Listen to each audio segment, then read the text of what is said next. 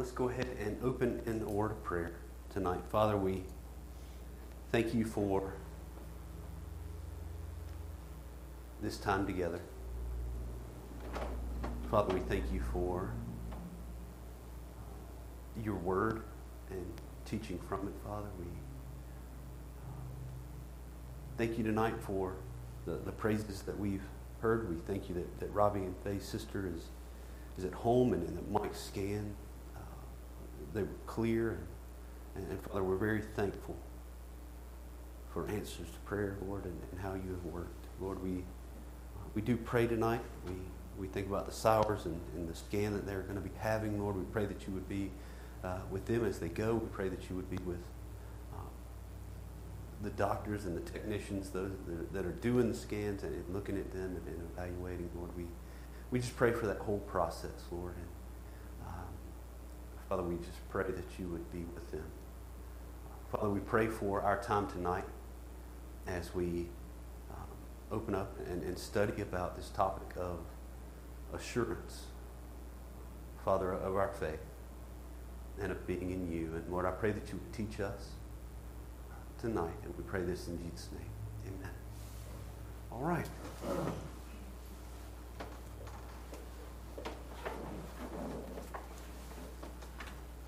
So tonight we're going to kind of continue in our study on assurance of faith. This is a study that is um, put together by Dr. Joel Beeke, and it's, it's through uh, Ligonier Ministries. And he's kind of walking us through this topic or this subject of, of having assurance that we are indeed born again, that we, we are children of God, that we, um, that we are in Christ, and having that assurance. So please turn with me tonight in your Bibles to uh, 2 Peter chapter 1. Book of 2 Peter and chapter 1.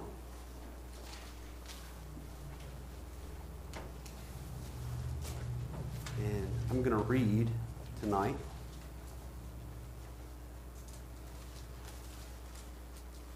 In chapter 1.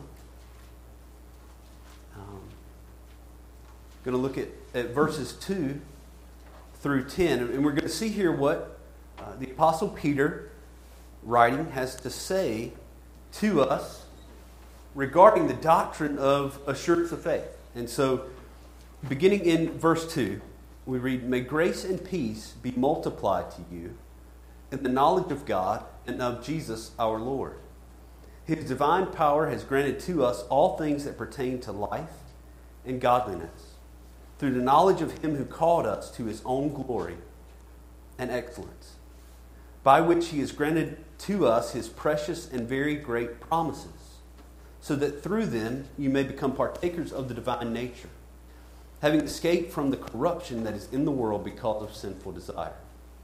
For this very reason, make every effort to supplement your faith with virtue, and virtue with knowledge, and knowledge with self control, and self control with steadfastness, and steadfastness with godliness, and godliness with brotherly affection, and brotherly affection with love.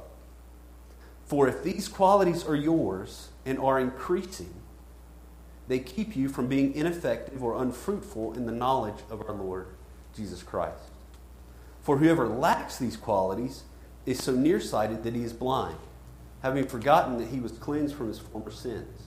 Therefore, brothers, be all the more diligent to confirm your calling and election. For if you practice these qualities, you will never fail. For in this way, there will be richly provided for you an entrance into the eternal kingdom of our Lord and Savior, Jesus Christ. So we see here some evidence that Peter gives. If they are yours and they are increasing, it's evidence then that, leads to assurance. If these things are lacking, then you have reason to examine yourself to see if you're in the faith. And so we've been looking at knowing that we are in Christ, knowing that, that He is in us, having this assurance uh, of the fact that we are regenerate, we're born again, and we're a child of God. And so last time we kind of established that having assurance of our faith um, was supported by Scripture. We can find it there. And that it is the norm. So all believers, everywhere, uh, all time, should seek after and should experience this full assurance, as, as the book of Hebrews puts it. And so tonight, as we continue studying, we want to um, look together actually at the doctrine of assurance as seen kind of in church history. How, how have those who have gone through church history looked at this doctrine and this topic? And in order to do this, Dr. Beeke actually pulls from what many, many would consider the greatest or the most significant document penned on the doctrine of assurance. And it's actually chapter 18 of the Westminster Confession of Faith. So, this, this is a document that was drawn up in 1646 um, as a confession of faith for the Church of England. And so, basically, what it is, it's a summary or, kind of a distillation of what it is that the church believes. So, it's much like our Baptist faith and message, right? It's just a very um, a summation of what it is we believe. Um, but the, the, this Westminster Confession of Faith is really, it's really detailed, it's really thorough in the explanation of these doctrines of the church. And so in chapter 18, um, the, the, authors here talked about assurance, and they, they kind of divide this paragraph, this section, into four paragraphs. So the first one talks about various possibilities that, that a person can have in, in relationship to assurance. The second paragraph talks about the, the grounds of assurance. In other words, what are the evidences that, that lead to confidence and, and assurance in the believer's life? The third paragraph is on cultivating assurance. So, in other words, how do you get it? And the last paragraph here is about the, the loss of assurance. So, what, what happens if you lose your assurance, and then how, how do you get it back? How does that process work? And so, this is what they, they wrote about. And um, tonight we're, we're going to focus on this first paragraph, one that talks about uh, possibilities that people can have uh, in their lives as they, in relationship to assurance. And so um, this is kind of what we mean. So, what are the various possibilities? Well, first of all, um, it's possible for an individual to have false assurance. So, in other words, it's a, belief, it's, it's a non believer who has assurance of their faith when they shouldn't, right? They, they should not have assurance. Um, who is a, a non believer who has, has kind of become convinced that they are a believer, right? And it, th- this happens. Um, and we'll talk later about kind of how and why this can happen. The second possibility is that a believer can have true assurance. And so this is, this is the goal, right? This is the, the, the perfect scenario. It's where we want to be. This is a, a genuine believer who should have assurance, and they do. Then there, there's this third possibility, which is a lack of assurance. So, in other words, uh, this individual is a genuine believer, and they should experience this full assurance of faith, the, the joy and the peace that comes with that. But for various reasons, they don't.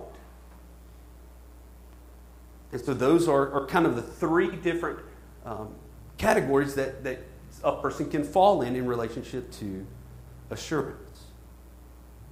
And so we'll look at, at these tonight. We'll look at this first category um, of false assurance. And again, this is, this is an absolute tragedy in so many ways. This is a very dangerous thing. Like this, is, this is eternally dangerous for, for an individual to be a non believer, but to think that they are a believer and that they're saved. This is, I mean, this is Matthew 7. This is, many will say to me, Lord, Lord, and I will say to them, Depart from me, I never knew. And so we want to look at tonight uh, some reasons why this might be the case. Uh, one reason could be arrogance about our level of spiritual maturity. Right? We can be overconfident in our level of maturity and where we're at. We, we naturally want to think of ourselves as more mature than we are, right? Our, our minds want to um, believe kind of what will put us at peace. And so some people can be self deceived about their spiritual state and their, their level of maturity. Another aspect um, of false assurance can be religio- religiosity of our lives. And so this is where, you know, some people would, would kind of have the mindset, the idea of like, surely after, you know, with, with all that I do for the Lord, like I must be His. I, I do all these things. Um, and so they equate what they do with their assurance of faith. Um, and so when, when they get to looking at, hey, I've, you know, I've done this in my life, I've done this in the church, and, and all these different things, um, they can con- confuse that with regeneration, right? With a new heart, with loving and, and adoring and pursuing Jesus as most precious in their lives. And so this religiosity kind of takes place of that, and, and it can lead to false assurance. Um, a third reason can, can be unwillingness to examine our hearts. Again, that's hard mental work, it's hard spiritual work, it's hard emotional work. Right? It can be very unsettling. You know, what if we examine ourselves we find that, that there isn't evidence of our, our faith? I mean, there, there's a big part of us that doesn't want to know that. And so we can, we can just kind of ignore it and pretend that it, it's not there and, and we don't address it and, and that everything is fine because we don't want to go there. And so that can be another reason for this false assurance um, that someone can have. And then Dr. Beeke, he, he then he draws from the writings of a Puritan named Anthony Burgess and he kind of gives us some categories or some types of false assurance, and we'll kind of walk through some of these. Um, one of them he calls automatic assurance.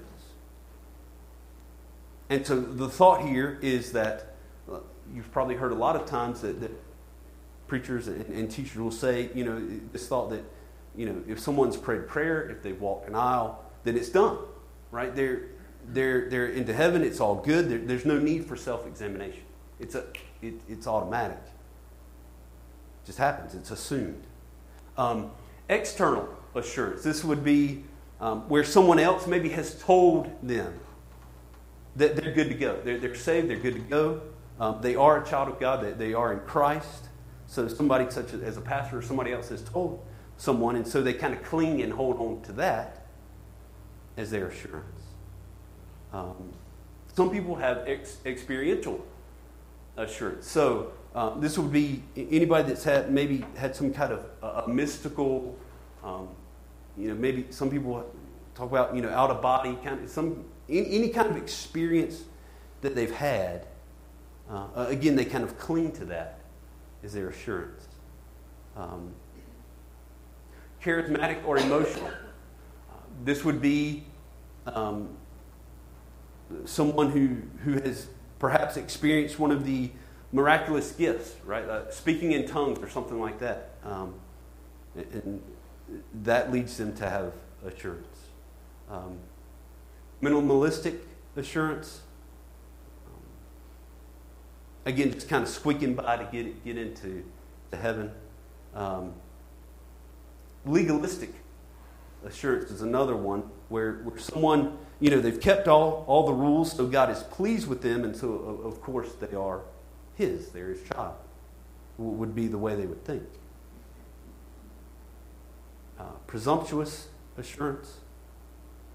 Again, that's kind of like some of the ones we, we've talked about before, where it's just kind of assumed um, that it happens. And then uh, the last one is, is what he calls hyper covenantal assurance, which um, basically means that you know, if your parents are believers, your grandparents are believers, then, then you think, someone might think, hey, I grew up in, in their home and therefore I'm a believer because I grew up in that home. So, uh, again, another reason someone could have this false kind of assurance.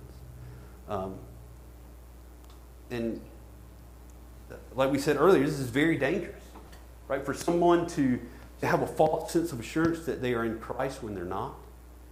Um, it's just very, it's a very difficult thing for someone to realize and to admit they're actually, you know, what Scripture says they're an enemy of God once they, if they have believed and they're convinced in themselves that they're a child of God. Like to, to have someone to, to come to that realization and admit that and then repent and believe is a very difficult thing. And so um, many people are walking around with this kind of false assurance.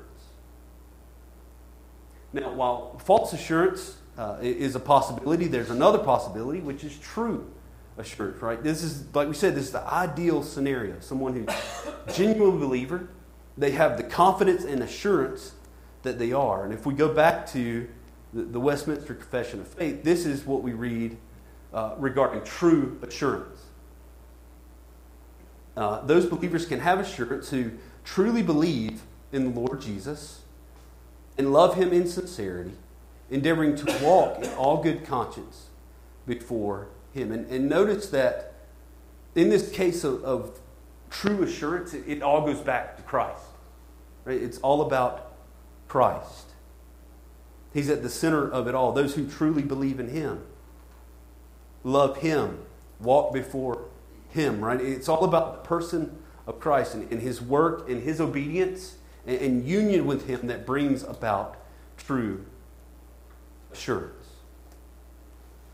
And so, one of the, the main ways that we can have, go about uh, finding this true assurance, this full assurance, is going to Scripture, right? That's, that's where we go. We don't look to other people to tell us we're in Christ. We don't rely on experiences to tell us that we're in Christ. We don't assume that we're in Christ. We go to the Word of God. And so there are several things that we see in Scripture about this. One thing is we see that saints, those believers in the Bible, they show us that they had assurance. You know, the Apostle Paul writes about that the assurance that he has that he's in Christ. Um, also, many scriptures show Christians how to get assurance. We think of the passages in 1 John that we looked at last week. Talk about this. Um, there are commands in Scripture to have assurance, to rest in Christ. Uh, we see in Scripture when we, when we properly understand and when we use the, the sacraments or ordinances in the church, you know, baptism and the, the Lord's Supper, and, and because of the participation and the, the encouragement of, of the church body as a whole, when it's rightly done, they can help lead to confidence and assurance in our lives. Also, we've mentioned uh, before that what he called, what Dr. Beeke calls the, the uh, exercises of divine graces. And, and by this, what he means is um, looking for the fruit of the Spirit in our lives. So, you know, this consistent growing over time in the Christian life of peace and patience, kindness, goodness, and self control, those things. Um, steadily growing in our lives. We also see in Scripture uh, what he calls signs of grace. And by this, he means things like uh, what those things that are found in the Beatitudes. So, are we meek? Are we poor in spirit? Do we hunger and thirst for righteousness? All of, all of those that are, are those present? Are, are they increasing in our lives? And if they are, then they show signs that we are, in fact, born again. And lastly, when we look at Scripture, we see it talks about the ministry of the Holy Spirit through our souls. So, this, this Spirit that dwells in us who believe it, and it confirms to us that we are in Christ. And so we'll talk uh, uh, more about those uh, further on in the study, but it's kind of an overview of that. So when we look at this, we see so far we've, we've talked about uh, two options. We talked about false assurance, so having assurance when you shouldn't. We've talked about true assurance, having assurance when you should, and now we see this third option of lack of assurance. So it's not having assurance when you should, as, as a genuine believer. And so, what we would say here is that it is possible for believers who are truly born again, who, who really do possess true saving faith, to not experience the, the peace and, the joy that should accompany it. Because of the, the fickleness of, of our feelings and our emotions, that kind of thing can happen. So, um, Dr. Beeke again quotes one of the, the Puritans with um, saying this. He put it this way When we have faith without assurance, we will come to heaven in the next life. But we will take heaven out of this life. So, in other words, we are, we are truly saved. We will enter the glory of heaven to spend forever worshiping and serving the Lord. But while we're here on earth, if we lack this assurance, we're going to miss the joy, we're going to miss the peace, we're going to miss the pleasure that, that comes with knowing we are in Christ and He is in us. And so the last thing that we'll look at this evening is uh, what to do about this lack of assurance. Um, kind of look at what, what those down through church history would say is that, again, it starts with examining self, of taking this honest look at your own heart and at your own mind. And, and we do this in order to, to kind of see and to find, to diagnose what's bothering us. Why, why don't we have this assurance? What is it that, that's, that's holding us back? What's causing the problem? And so there are some possibilities there. You know, maybe there's unconfessed sin in our hearts. And then we need to confess and to repent of those sins. Perhaps there's a, lack of pursuing God, a, lack of pursuing His righteousness, of, of, of being intentional with the spiritual disciplines, being intentional in obedience to His Word. Then we need to foster those disciplines and we need to, to seek to obey the Word. Maybe it's not placing faith in Him and not trusting in the promises that God has made to us in His Word. And if that's the case, then we should seek to believe and to trust in those things, knowing that God is faithful. He's always faithful, He always does what He says He will do. And of course, all of these things, um, all of that's much easier said than done. It takes time, it takes hard work, it, it takes accountability, it takes the support of the local church. Right? There's no, no magic fix, there's no silver bullet, but, but assurance is possible. Uh, we can know that we are in Christ, we can know that He is in us, and we can know that our faith is genuine and real.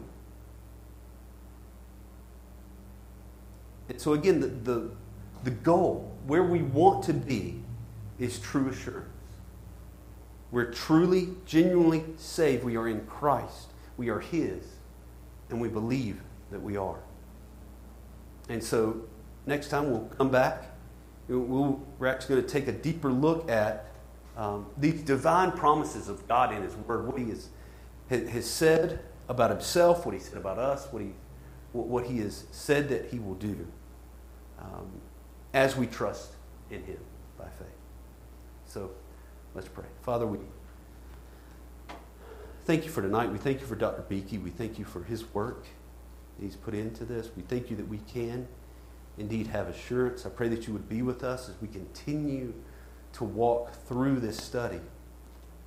Lord, so that we might examine ourselves, we might find that truthful assurance. So, Father, we uh, pray that you'll be with us as we leave now, as we go, as we continue the rest of this week. Father, may we love you. May we serve you. We pray this in Jesus' name. Amen. All right. Thank you.